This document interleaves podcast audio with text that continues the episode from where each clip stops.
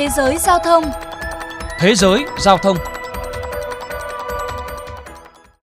Thưa các bạn, dịch bệnh khiến ngành vận tải biển thời gian qua nóng lên với nhiều vấn đề như giá cước tăng phi mã, thiếu hụt container và nguy cơ đứt gãy chuỗi cung ứng hàng hóa. Bên cạnh đó, lực lượng lao động của ngành cũng gặp không ít khó khăn.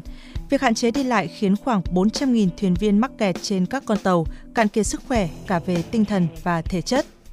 Theo một thống kê, trong khoảng thời gian từ tháng 3 tới tháng 8 năm 2020, chỉ có 25% thuyền viên được thay ca. Theo quy định, thuyền viên không được phép làm liên tục quá 11 tháng. Nhưng đại dịch COVID-19 khiến nhiều thuyền viên phải ở trên tàu tới 15 tháng. Một số lao động lại trong tình trạng thất nghiệp do không thể lên tàu làm việc. Thậm chí, theo Tổ chức Hàng hải Quốc tế, lực lượng lao động ngành vận tải biển còn bị xem nhẹ. Matt Foster, một kỹ sư làm việc trên tàu biển chia sẻ. Chúng tôi không kỳ vọng được ca ngợi hay bất cứ thứ gì tương tự vì chúng tôi tự nguyện lựa chọn công việc này. Nhưng vì không được chú ý tới nên chúng tôi không được sự trợ giúp cần thiết. Do vậy chúng tôi hy vọng nhận được sự công nhận để lao động trong ngành được đảm bảo cuộc sống hàng ngày. Trong bối cảnh thiếu hụt lao động thì việc bảo đảm sức khỏe cho lao động ngành vận tải biển, bao gồm cả việc tiêm vaccine là điều cần thiết theo công bố mới của tuyên bố Neptune về sức khỏe của người đi biển và thay đổi thuyền viên, tính đến tháng 9 năm nay đã có khoảng 1,4 triệu lao động vận tải biển, tức khoảng 22% lực lượng lao động toàn ngành đã được tiêm đủ liệu trình vaccine. Con số này đã tăng đáng kể từ tháng 8, khi đó mới chỉ khoảng 15%. Dù đó là sự cải thiện đáng kể, tuy nhiên những thử thách vẫn còn.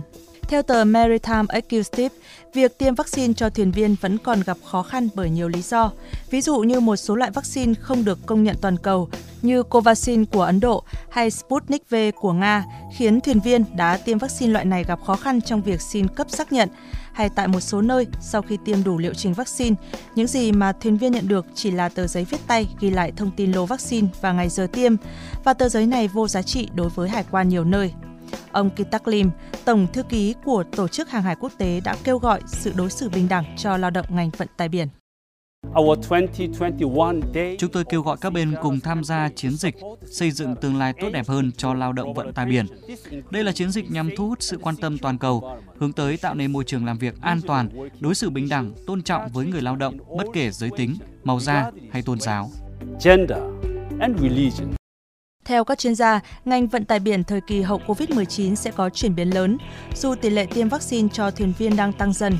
Nhưng những mối lo ngại về một biến chủng Covid mới có thể xuất hiện khiến ngành vận tải biển bắt đầu có xu hướng áp dụng những công nghệ hiện đại, trong đó có tự động hóa. Hiện đã bắt đầu có những dự án chế tạo tàu chở hàng, cảng biển được tự động hóa. Tiêu biểu có thể kể đến dự án của công ty Yara tại Na Uy, Dự án này hướng tới việc xây dựng các tàu chở hàng cỡ trung và nhỏ chạy bằng điện và có thể tự thực hiện một số quy trình như tháo dỡ hàng hóa, xuất nhập bến mà không cần có sự can thiệp của con người. Kết quả của dự án có thể dẫn ngành vận tải biển bước sang một thời kỳ mới, do đó nhân lực trong ngành cũng cần có sự chuyển biến. Ông Genna Sekora, giám đốc điều hành cảng Los Angeles của Mỹ cho biết. Chúng ta không thể bỏ lại lực lượng lao động ở phía sau. Ngành vận tải biển cần thay đổi và họ cũng vậy, cho dù là phải nâng cấp hay thậm chí là đào tạo lại từ đầu. Có thể trong tương lai, những người lao động, kỹ sư của ngành, thay vì cầm một chiếc cờ lê để sửa máy, thì họ cầm một chiếc laptop để vận hành mọi thứ.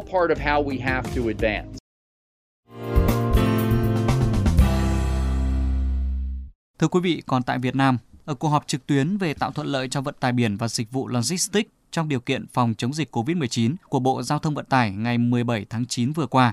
Nhiều ý kiến cho rằng tiêm vaccine ngừa COVID-19 cho thuyền viên là vấn đề cấp bách.